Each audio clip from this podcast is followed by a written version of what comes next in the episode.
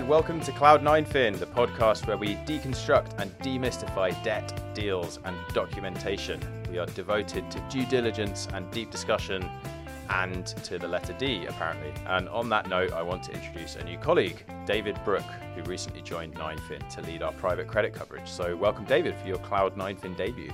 I feel welcomed. I'm the new private credit editor here.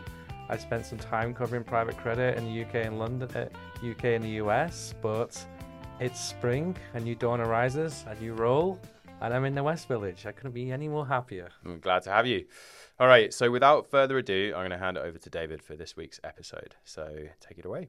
So, just to set the scene today, many people still talk about private credit as a sort of fashionable new asset class, as though lending very much belongs to the banks.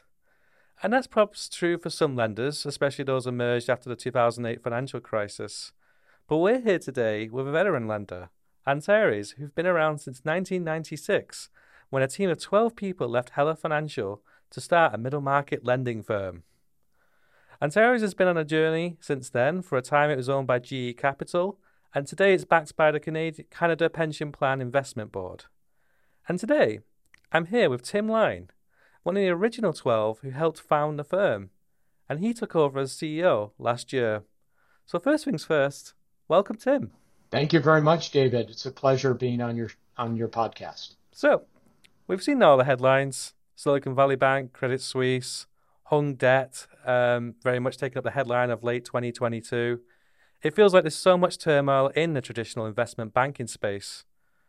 So does that open the door for private credit market to take more market share from the banks, particularly for those large multi-billion dollar unitranches that are in vogue today? Yes, it does, David.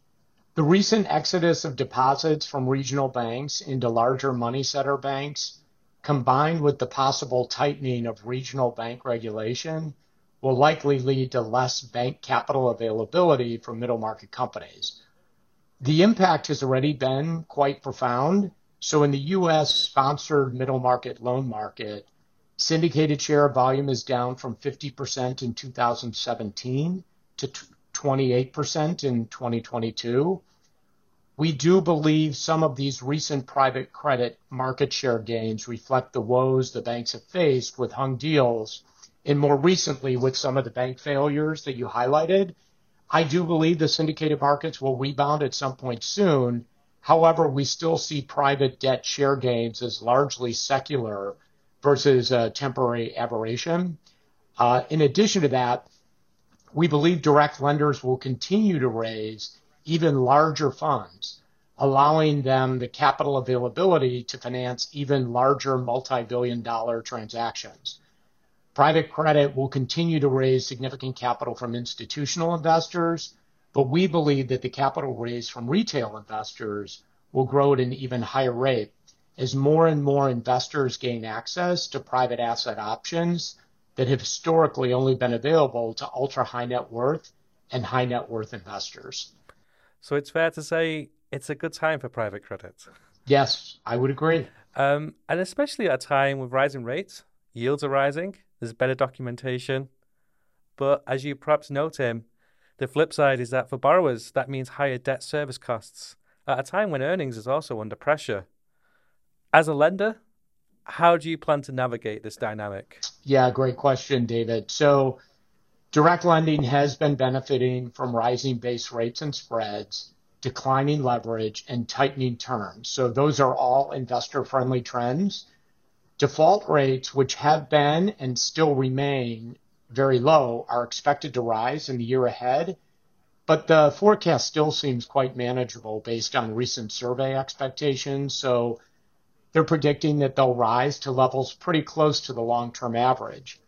But the thing to remember is that first lien yields have risen to over 10% versus an average of 6% in recent years. So you've had a four to 500 basis point increase in yield so it's really hard to imagine a scenario where that four to 500 basis point rise is offset by losses, uh, simply because the recovery rates in first lien private debt are very favorable. And it's really kind of the combination of those factors that we think is the primary reason that this is going to be a very attractive vintage year for private debt, where investors can earn over 10% unlevered and 15% levered uh, investing in senior secured loans of companies that are owned by private equity sponsors. But regarding your question about the rising costs for borrowers, we are carefully monitoring credits in our portfolio and initiating conversations with the private equity sponsors prior to the problem. Um, and in addition to that, just given the concerns over the current macroeconomic environment, we're being very selective in the credits that we underwrite. Wow. Double digit yields on unlevered senior secured debt. I bet you never would imagine you'd see the day. Yes, exactly. Um, and so perhaps in your own portfolio itself, then, I mean, are you seeing any kind of early signs of stress? Are there any sectors that you're invested in or ones that you're particularly concerned about? So the main industries on our watch list include retail, food and beverage, automotive, and aerospace and defense. The good thing is that we have pretty limited exposure to those sectors. Um, healthcare, where we have a pretty significant um, focus, uh, you've seen wage press- pressures and worker shortages that have compressed margins some. Um, but still, when you look at our healthcare portfolio, it's diversified across 20 healthcare subsectors, and we focus on segments that are less impacted by wage inflation, such as pharma services, that have a greater ability to pass through price increases. Uh, we're also beginning to see signs of wage growth stabilizing and open job positions declining with companies focused on working with payers to pass through some of the cost increases. Um, and then currently, when you think about, we have a pretty significant software portfolio as well. Um, it's performing. Uh, the headwinds for companies in the tech portfolio appear to be driven less by inflation and more by just slowing growth, um, which is leading to some pressures. So we expect the rate of revenue growth in those tech firms, software firms to moderate during 2023 and maybe be a little bit more in line with the broader broader economy, but we still expect uh, strong profitability. The interest rates are impacting liquidity of, of all companies, including software, recurring revenue portfolio companies, but we're really seeing private equity sponsors evaluate and execute cost reductions to manage liquidity as you see those growth rates moderate and interest rates rise. Fascinating. I mean, I guess healthcare is built in naturally resilient, recession resilient because we all have bodies. We have to take care of them. yes, we that's, do. That's good for lenders. um, but I guess what is your um, plan perhaps for dealing with future distress? I know you perhaps you went into some of the dynamics that kind of help will kind of help some of the companies in periods of distress, but you know, economy worsens. It I guess it's always kind of difficult to say, is it going to be the first big test for private credit? It's been a benign lending environment for many, many years. Um, albeit COVID was very much a test, but not the credit test, not the financial test um, that perhaps many were anticipating for many, many years. So, do you think there's perhaps enough preparation for that cycle, for that type of distress cycle? Yeah. So, fortunately, we have a deep bench of senior professionals with restructuring experience, and they've worked through multiple cycles.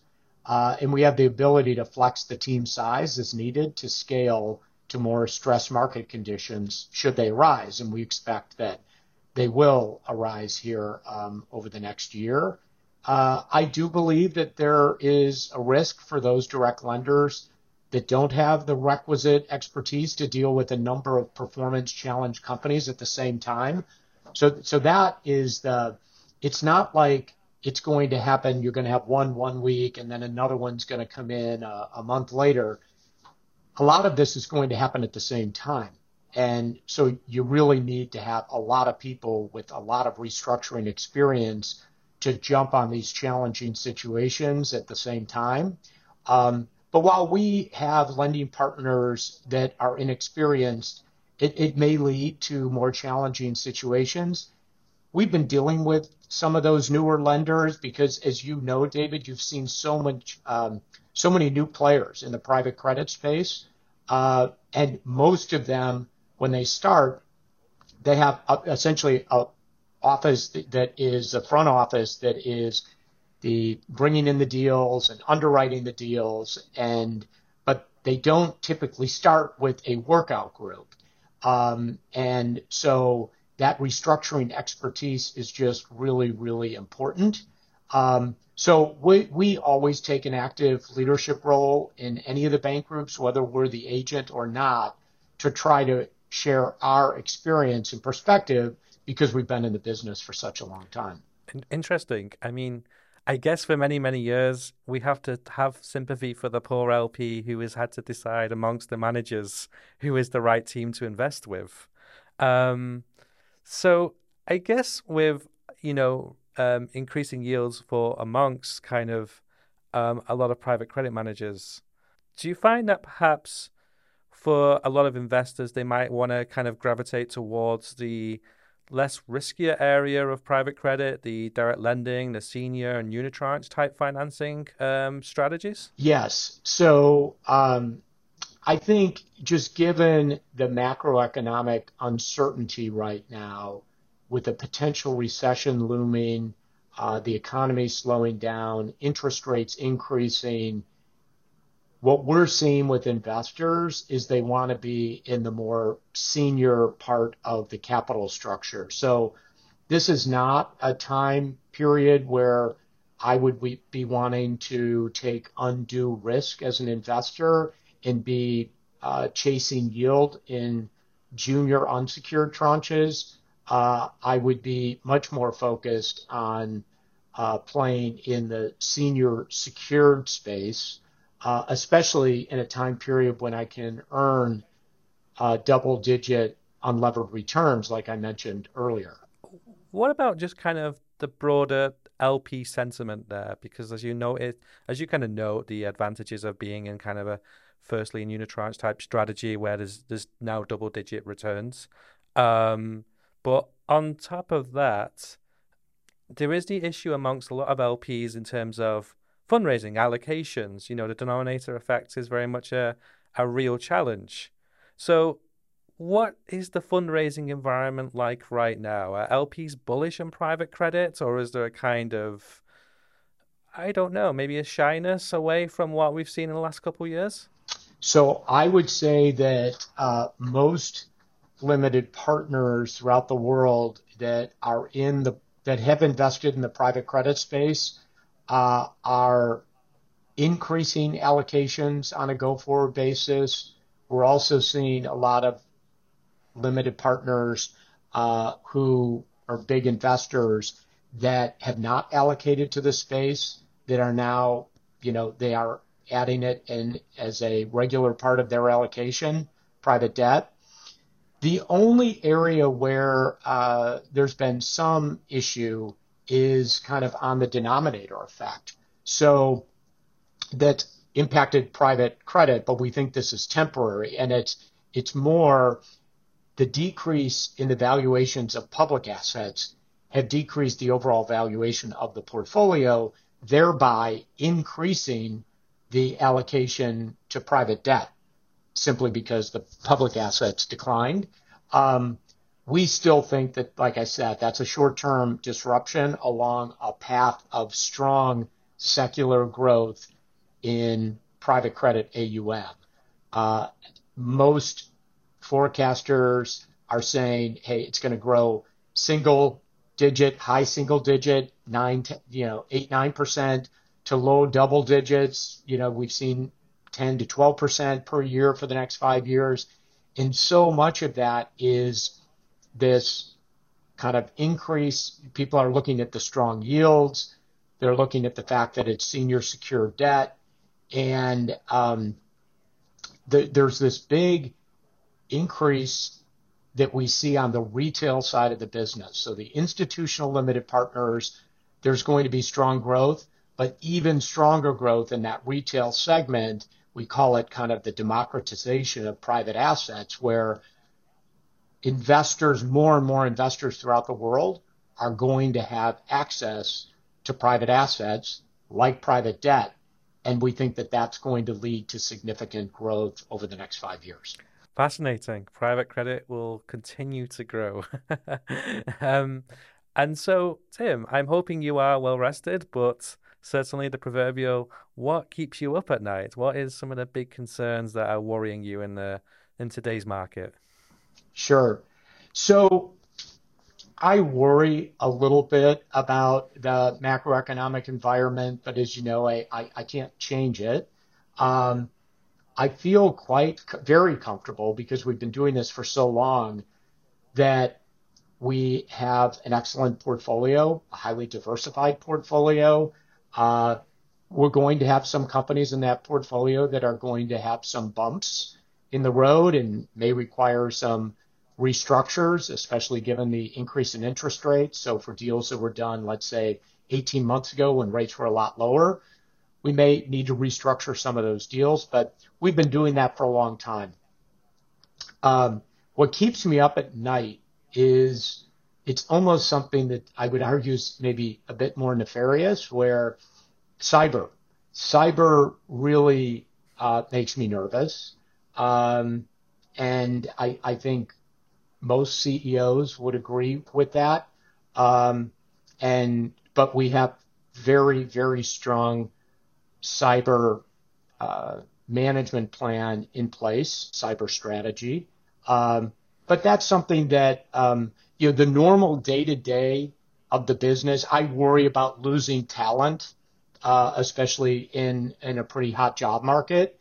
Um, so it's it's it's talent and and cyber. Like I said, I, I don't really worry about the portfolio that much because I think that uh, we've assembled a, a, very defensive portfolio that's highly diversified. Um, and yeah, so it, it really comes down to, I'd say, people and cyber. It's fascinating you say cyber because uh, cyber security companies are very fashionable with private equity sponsors. I'm sure you're seeing a lot of uh, doing a lot of due diligence in some of those companies. You know which one's the best one to go with. yes, we do.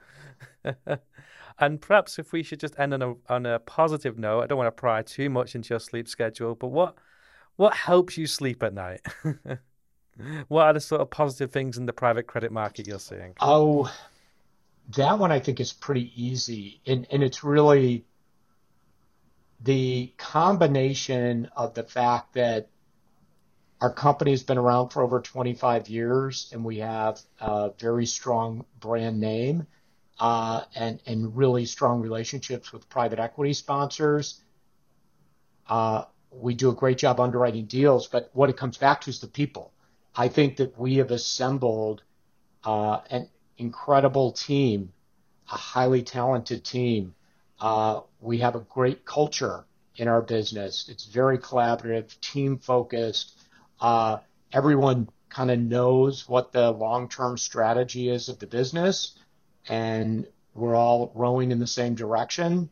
And so, and, and in communication with the team is so important. So we share with our team our strategy all the time in town halls and uh, regular Monday morning meeting updates uh, so that they all know kind of what the strategy is, uh, how we're intending to change the company, where we're really focused.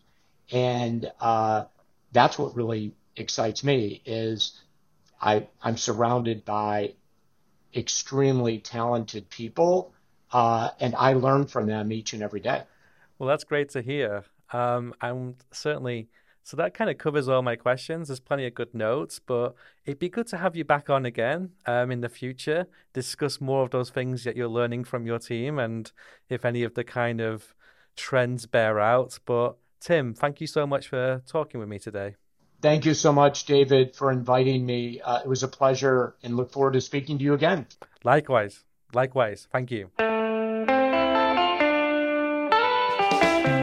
All right, well, that's all we've got time for today. Thanks for tuning in, and also thanks to David and Tim for such an interesting chat. Please don't hesitate to get in touch with us if you have any feedback on the podcast. You can always reach us on team at 9fin.com. And make sure to check in next Thursday with our London colleagues for the latest on European markets. We'll be back the week after that. So until then, as always, take care.